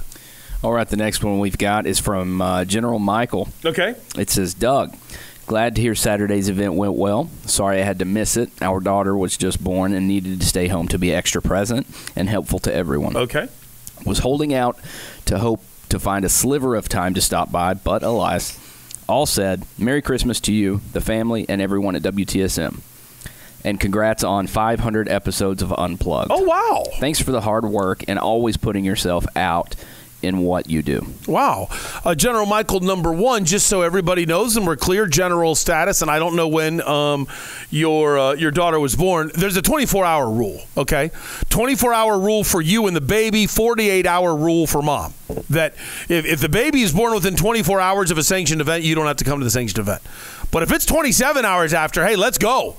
Okay, the baby can come. She can handle country music, even though I don't like it either. But you know, maybe she, she won't like country music, and that's a good thing if you bring her. So that that's the rule. So if you're saying the baby was born within 24 hours of the event, you keep your general status. You're on scot free, so don't worry about it. What's next? All right, the next one I have is from. Somebody's uh, going to believe me on that. Dustin in Pebble Creek. Okay. Mr. Doug, last night made me realize how much you love baseball. It's crazy love. Oh. That story about your honeymoon says says all about your love of baseball. I felt like I was having my own private in-person podcast. like like said last night over and over, you really are talented. Uh, Dustin, first of all, your shirt was fantastic. So whatever talents you see in me, I see in that shirt. I was very impressed with the shirt. Number two, thank you. Uh, number three, yeah, I, I think it's simply because my dad would spend time with me no matter what, but baseball was just that connection of being a four, five, six, seven year old kid throwing with my dad. And then going to Cincinnati Reds games with my dad and thinking, and then especially as I got older and learned to respect it more, here is a guy that's working. He left for work at some time like six thirty in the morning is when he left. Six in the morning, I don't remember. He was he always left before I ever got up, or used to work nights and and then was still ready to go, you know, for any father duties later on in the day that needed to be done despite working nights. He was even my basketball coach one year in the 5th grade while he was maybe it's the 6th grade while he was working nights. It was crazy. And yet he still found time when he got home tired to not be tired and said, "Hey, you want to go to the Reds game?" Or, he didn't say Reds game. He would say, "You want to go?" That's all he'd say. And my brother and I, yeah. So suddenly we're at the game. And then when I was a sophomore in college, I don't I still think he was crazy to do this. He calls me up and and he says, and remember, there's no cell phones. He calls me up and says, "Hey, do you want to go to the Baseball Hall of Fame this weekend?" I'm like, "Oh my gosh, yeah, okay, yeah." And he goes, "All right, hurry up and pack." And I said, okay. And I'm thinking, why do I need to hurry up and pack? It's a two and a half hour drive to get from my hometown to where the first Ohio University was. And he goes, we're in Athens. We'll be there in five minutes. he had already done the drive, knew I was going to say yes, and hurry up and pack. And all of a sudden, you know, I'm a college student. It's Friday. I ain't got clean clothes anywhere. Who knows what I wore? I don't even remember what I wore. And boom, now we're up in Cooperstown for the weekend. It was fantastic. Going to the Baseball Hall of Fame for like the third time in my life. Uh, I just, I loved every second of it. All right, what's next? All right, Doug, the Saudis should start a female golf league. Oh. That way, maybe women's rights over there would improve. Oh. As a father of as a father of two beautiful daughters, I'm always looking for society to improve. Wow. Cheers, Flagstaff Jamie. Flagstaff Jamie, that's a pretty fantastic. What's amazing about that idea, it shows you how backward Saudi Arabia is as a country that they won't do that. Because I guarantee you they've thought of it. I guarantee you they know if we really want to whitewash, sports wash the way the world feels about us, and we want to try to disprove our beliefs, uh, our non beliefs in women, we should do this in order to fool the rest of the world like we're doing in all the other sports. But then they, nah, we're not going that far to support women. That's a, Jamie, great opinion. What's next? Uh, the next one I've got is from at Duck of Death Six. Okay, wait, I got to stop you. Okay. At, at Duck of Death 6? I, At Duck of Death Six, yeah. okay, I have to ask this crazy question. Was Duck of Death one two three four five taken on Twitter? and, and like, and I, I'm Duck of Death Death the sixth. I just, I just, who, I just don't feel like there's a lot of Duck of Deaths out there. Okay, sorry, keep going. All right. I'm the only person I know of that likes that baseball doesn't have a salary cap. Hmm. This is America. We're capitalists. We don't believe everything We don't believe everything company has to have the same resources to compete. Why should we expect our sports teams to all have the same payrolls?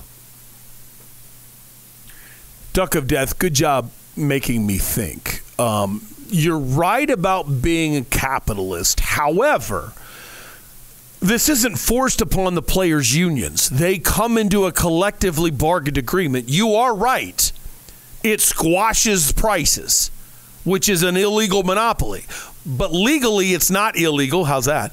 When it's collectively bargained. In the NBA and the NFL, the way they get away with it is a higher percentage of the profits go to the salary cap. So players make around 51% of the money. They get a higher percentage of the money. Now in the NFL, they get what's called credits. They're allowed to take out money for this stadium build or this issue or maybe this suite doesn't count towards the total. I, I forget all the rules of things. That doesn't count. That doesn't count. That doesn't count. But for the most part, look at the way the money has skyrocketed. Look at the salary caps in the NFL of 1998 and look at the salary caps of 2023. Look at the explosion of money for the players that they've been able to get. So it's not like the system doesn't work and the players don't make out. The one thing about a salary cap, and this is one where I really wonder the amount of money teams like the Pirates and Marlins make as a handout from other teams. I wonder if they're actually the ones who don't want a salary cap. If because if you have a salary cap, here's what you have to do. You as an owner have to show all of Major League Baseball Players Association, this is how much money I make. And if you're a team that is sitting there just banking 25, 30, 50 million dollars a year when you're not competing hard. I bet the backlash in a taxpayer funded stadium would be so enormous. It's easier for them to blame the Dodgers for a Shohei Ohtani contract for why they're not successful versus the truth being told you're just sitting back and collecting money. I, I don't know how many owners truly are in favor of it. I do know Ken Kendrick is 100% in favor of a salary cap. And I admit in baseball, I am too, because I think it's important to level the playing field perceptually. That does not, however, mean that these other teams can't compete. Um, I, I, think it was Steve McCullum who just brought up the other day, maybe it was Monday, maybe it was the week before, that look at the Rays Okay, the Rays are never anywhere near a tax threshold. They're never anywhere near even one of the top 15 highest payrolls in the league, yet they're always in the top of the standings competing. So anybody who uses the lack of a salary cap as an excuse to why they can't compete is just a loser. But I still believe it would level the playing field a little, and it would be better for the fans to believe at the beginning of the season you have a chance. What's next? Okay, I'm struggling with this one. It's capital O, lowercase o, f. Oh, I think that's just like a sound effect, like oof. Oh, okay.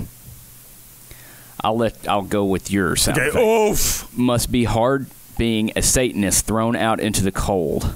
Hell Lucifer at NBA nicknamer.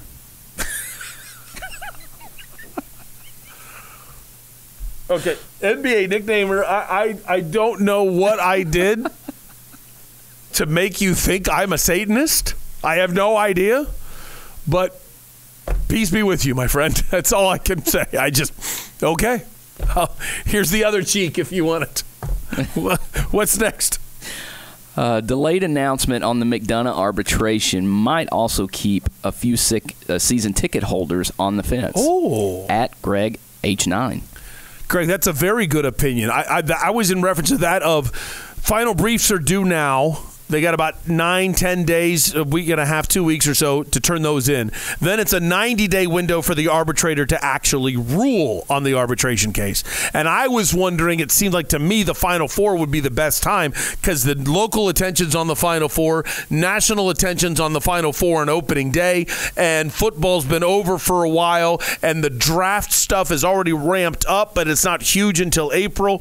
That would be a perfect time to release it, is what I'm guessing and that's interesting. He's saying stall so season ticket holders like, okay, fine. I guess nothing bad's happening. I'll renew my season tickets. That's an interesting opinion. What's next? Salute to my guy Brian. Really enjoyed our conversation that night. Welcome, and I hope you felt welcome. Oh, Good to meet you, brother. At Unplugged uh, Army and General Stavo. nothing for me to add there. That's cool, General Stavo. Thanks for reaching out to a fellow member of the Unplugged Army about the fun we had Saturday night. What's next? Thank you at Unplugged Doug. My friends call me Aaron. Hard to hear over the awesome live music at Belle's Nashville Kitchen, though. Uh, AG Clino. Uh, yeah, I do know. Okay, so A.G. Kleino came. I know his name's Aaron. I hope I didn't say Eric, but I think my wife heard Eric. And if you didn't know, and I don't mind admitting this, intern McKenna was running Twitter that night. So I think she wrote, hey, look, showed a picture of Aaron and say, hey, here's Doug and, and General Eric. You know, like that. He goes, oh, hey, I had a great time. By the way, my name's Aaron. Uh, okay. like, I know. I did, and then I realized what must have happened. So, Aaron. I'm sorry that I, if I said Eric, I know who you are. And if Jennifer told McKenna Eric, that's why you were called Eric on the tweet. But that's funny. Okay, what's next? As an out of state listener, I'm loving these pictures. It looks like an awesome time. Oh, that's cool. Also, just wanted to give you props for Doug's big one on guns. Oh. I took some cur- it took some courage to go down that path with a platform you have. I have similar views and agree with your stance. The killing of children shouldn't be a political argument. Mm. At Merrick M. Uh, thank you, Merrick. I just, this is kind of funny to start an opinion this way. I accept the fact I'm not greatly educated on the subject matter. And I can accept your struggle listening to me on the subject matter when I flat out told you I'm anti guns, I'm pro Second Amendment, and Jennifer owns a gun and I don't, is the way I look at it. And yet, okay, there's a gun in the house. Um, so I understand how a lot of people might be confused, and that's why I don't talk politics here. But my major point on that is to look at those of you that are on the right and beg you to understand no matter what you're thinking, it's not working. And those of you that are on the left, I want to look at you and say, can you not understand with all the times you've kept asking for more? A doesn't work, so now you want B. B doesn't work, now you want C. C doesn't work, now you want D. Why the point of a conservative might be, I'm not going to trust you at all. So e, I, even if we agree, maybe let's let's just throw something out there. Maybe we agree that AR-15 should be banned. Like, okay, that's just a killing machine. We shouldn't have it. I understand why a conservative would say, but I'm not going to give it up because what else are you going to try to take? And from the liberal point of view, I can understand you yelling, How do you want to argue over this? I just say, Can we figure this out? We are the greatest country in the world. Let's have a conversation, smarter people than me, and admit we've got a problem no matter what anybody thinks. Now, how do we resolve it while keeping our constitutional right and at the same time protecting kids? I, I feel like all we do is yell at each other about it instead of having level headed people talk about it. Uh, last one. Last one is from General Lance. It reads Thank you, Doug. Even though my three are not Navy, we love and Oh. appreciate all of our service members. Uh, General Lance means that he's got three kids in the Air Force, which is just God bless you on that, General Lance and your wife Tracy. But at the same time, I had tweeted out on December 7th some of the pictures of Pearl Harbor. Jeff Weir production, you were fantastic on December 8th when we went through some of the pictures and talked about it. So that's what he's referring to is uh, me doing that last week. So thank you, Lance. Remember at Unplugged Doug on Twitter, at uh, uh, um, at Doug Franz Unplugged on Instagram. Email me, Doug at Doug Franz Unplugged, if you ever want to take part in um, Town Hall Tuesday. Now it's time for us to throw it over through Izzy Studio, one wall, through the other wall, and that is where you've got Steve McCullum and Dale Hellestrae coming up on the main event. Steve, how are you? Good. What's uh what's grabbing you today on on a Tuesday? What, did you Oh, like my- the doubleheader last night? Uh, I turned it off because uh, you know the Dolphins are up by 14 with three minutes to go. What? What? kind of a shocker. I get that. I get that. How would you like to be, uh, you know, the Giants, man? Going to save uh, Daboll's job by, uh, who would have thought, getting rid of the $60 million kid that went 1 and 5 to the guy making 200000 a year, uh, you know, going 4 and 0 now. So which which of these things are totally out of place? You, you decide what like spins your head more. Right now, the New York Football Giants are one game out of a playoff spot, or the two seeds right now in the NBA playoffs are Orlando and Oklahoma City. Yeah. Now, what's wrong with the world right now? Uh, well, the NBA's case, uh, in-season tournament flipped everything on its head. Of course, everybody's playing hard, right? Oh, hey, now you, you, you brought up something. I I thought of you immediately when I saw this story. Yeah, I, I'm going to rant about this. The Los Angeles Lakers are hanging an in-season tournament banner. Now, supposedly, it's, not going to be gold. Nope. It's going to be at the other end of the arena, and they're just going to hang one and put years up Yes. every year they won. The Lakers But they're still are doing it. planning on winning multiple in-season tournaments. They are planning that far ahead, folks, uh, where they are literally just putting 20, uh, 2023 on there, uh, and they're going to leave room for the 2024, 25, 26, 27, 28. Uh, the years on there. Oh dear God, I'm going to make fun of this for about 20 minutes today on the show. I did think of you immediately. I laughed at it. But here's what really got my goat on it is the other way around. Since the Lakers are doing it, the Lakers or Celtics could get away with it. But could you imagine how bad Lakers and Celtics fan would rip us Yeah. if the Suns won the tournament Well, yeah, and they put and we put a banner up? Yeah, that's the problem with it. Um, I wouldn't be surprised if this is NBA mandated. To be honest with Good you, To- point. to- now that the Lakers have won it, right? Uh, what do they always show? Now they're putting it on the other side, but they always talk about that. Now that the Lakers have won this tournament, the NBA can push it a little bit more because you can put it in the context of LeBron and his career, Yeah, yeah. Uh, things like that. If, if the uh, you know the Pacers wouldn't have won it, it's harder to promote it all season long. That's Whereas with the Lakers, you yeah. can. So don't be surprised, but it's an absolute farce. One, they're hanging a banner. Uh, two, they're only doing one because they don't want to hang too many banners. they're going to leave room for multiple years that they win this thing coming up. That is the absolutely comical thing on the planet. It's funny too. I read an article that said and- and this is one of those things where you it was totally clear that they're trying to make sure they get a jab in, and that was um, Jeanie Buss used a Western Conference championship trophy as a doorstop for years yes. in her office. So it's kind of like saying, look, these things are still beneath us, but the in-season tournament is important. That's why don't be shocked if it's not coming from the NBA. That's a great point. Great point. And then to add to it, do you remember the 75th anniversary team? And Devin Booker talks a lot about legacy and hearing that when each person walked out in their 75th sport coat, he was the this time All Star. He mm-hmm. was a this time points leader. He was a this time MVP, blah, blah, blah, blah, blah. I will laugh if we ever hear on the t- on Team 100 coming up in about 23 years. LeBron James, blah blah blah blah blah blah, two-time in-season tournament Yeah, MVP. you, you will. You absolutely will because the NBA wants to push this right now. Yeah. So you absolutely will. Uh, that's what's amazing. Uh, and I, I was, uh, you know, I, was, I made fun of the banner, you know, whatever, a week or so ago and, and, you know, have a parade, all of that stuff. I made fun of LeBron for going to the locker room and donning his goggles and Yeah. spraying champagne everywhere. And the other players were like, what? Uh, all, all of that is uh, fun and good. But I, I was thinking about uh, Kobe yesterday uh, when I saw this come up across and everything. He'd be rolling in his grave, man. Yeah. This uh, it just tells you the difference, man. In the in the even Michael Jordan, you'd think Michael Jordan, you'd hand him the in season tro- in season trophy, and he'd he'd hang it up all proud. I've seen Final Four teams like Duke not take the regional award Yeah. uh, as they move on to the Final Four. It's like, hey, we're Duke. That's not why we're here. Yeah, they, they, they- thank you. We appreciate it. We did our job. We're going to go on and uh, we're going to go win the championship. Yeah. uh, and that's what's funny about it. And then for it to be the Lakers to doing it. I would actually forgive the Pacers. I would forgive the Kings. I would forgive the Suns a little bit if they did it because not a lot to celebrate. Uh, but it's the Lakers, man. Get It's out of here. It's funny you say that because if it was the Suns, I would be against it, and for a dumb reason. I admit it's a dumb reason. I wouldn't want to deal with the crap from Lakers fan and Spurs fan that we would get for hanging an in-season tournament well, no.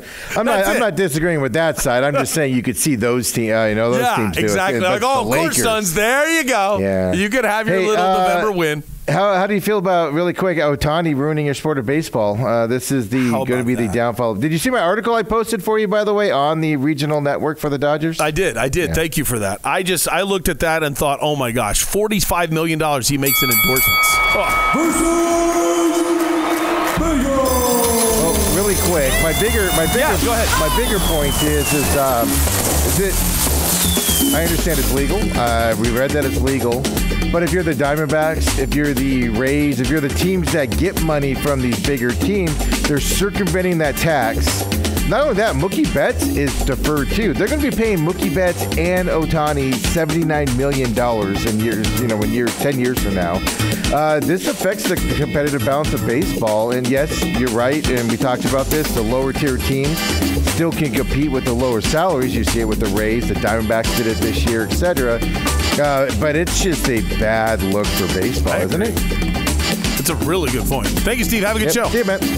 Uh, following along with Steve's point on, if you didn't hear, because I didn't talk much about it, I brought it up in four minute offense.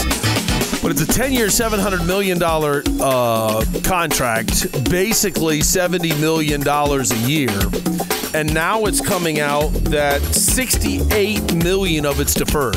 That since he makes 45 million dollars a year at, in endorsements, he's just taken 2 million from the Dodgers. And then the rest of the money, $68 million a year, is going to be paid from 2034 to 2043. Now, this brings up the hilarious thing. I, I'd have to look it up. I think it's got like two years left. But every July 1st is Bobby Bonilla Day with the New York Mets because they deferred his contract and the interest became so outrageous. They owe Bobby Bonilla a million dollars a year every July 1st. The guy is, I, I don't know, 64, 62? I'd have to look up how old Bobby Bonilla is.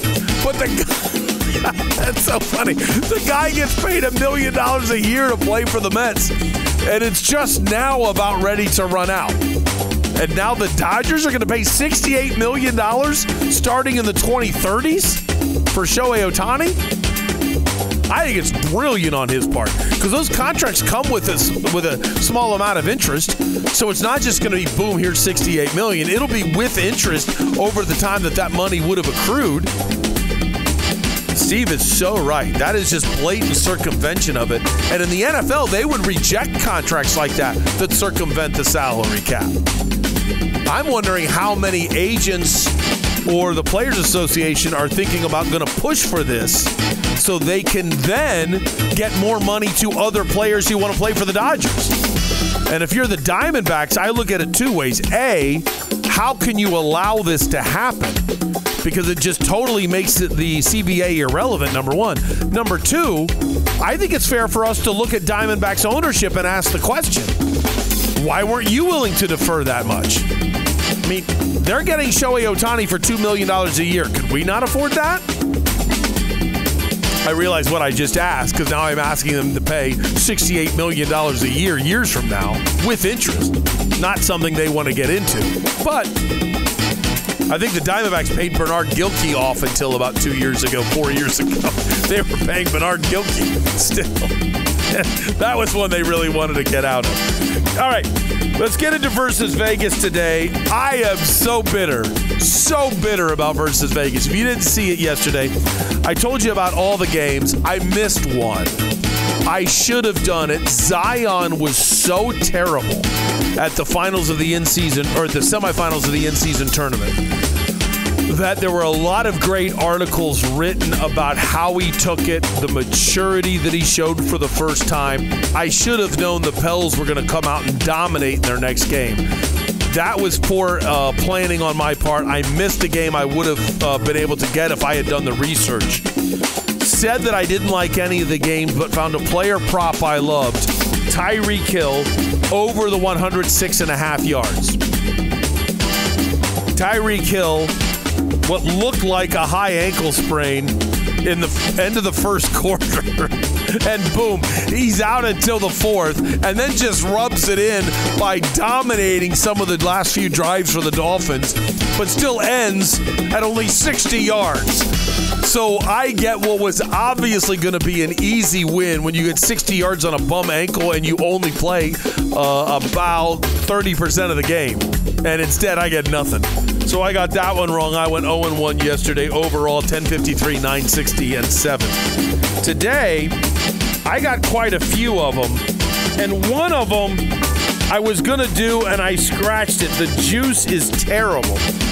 I totally feel like Keller's scoring a goal. Like 100% feel like Keller is going to score a goal tonight. However, so does Vegas. The odds are minus 215. Minus 215.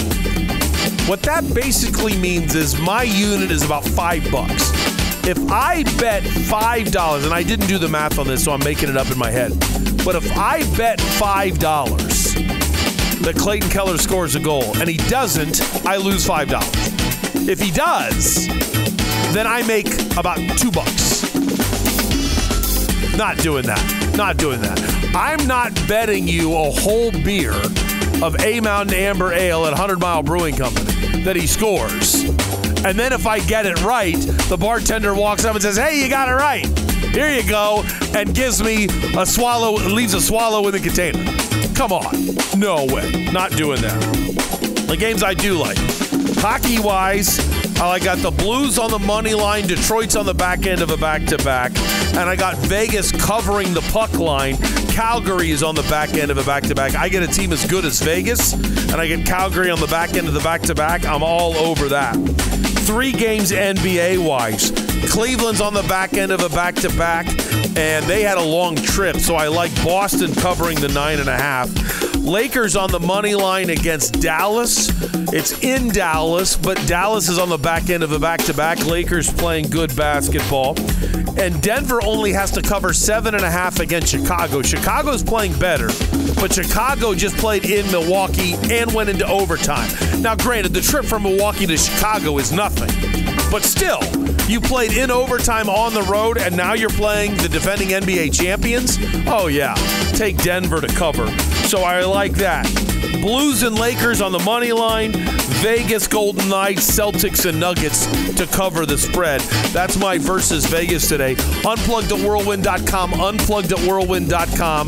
This is Doug Franz Unplugged presented by Whirlwind Golf Club at Wild Horse Pass. One of the best Christmas gifts you're going to be able to get is to get somebody in your family or a friend and give them a Whirlwind Plus membership. Belle's Nashville Kitchen, 100 Mile Brewing Company, Burrito Express, best places to eat, and Parker and Sons Heating, Cooling, Plumbing, and Electrical to take care of all your needs around the house. The main event's up next. I'll see you tomorrow.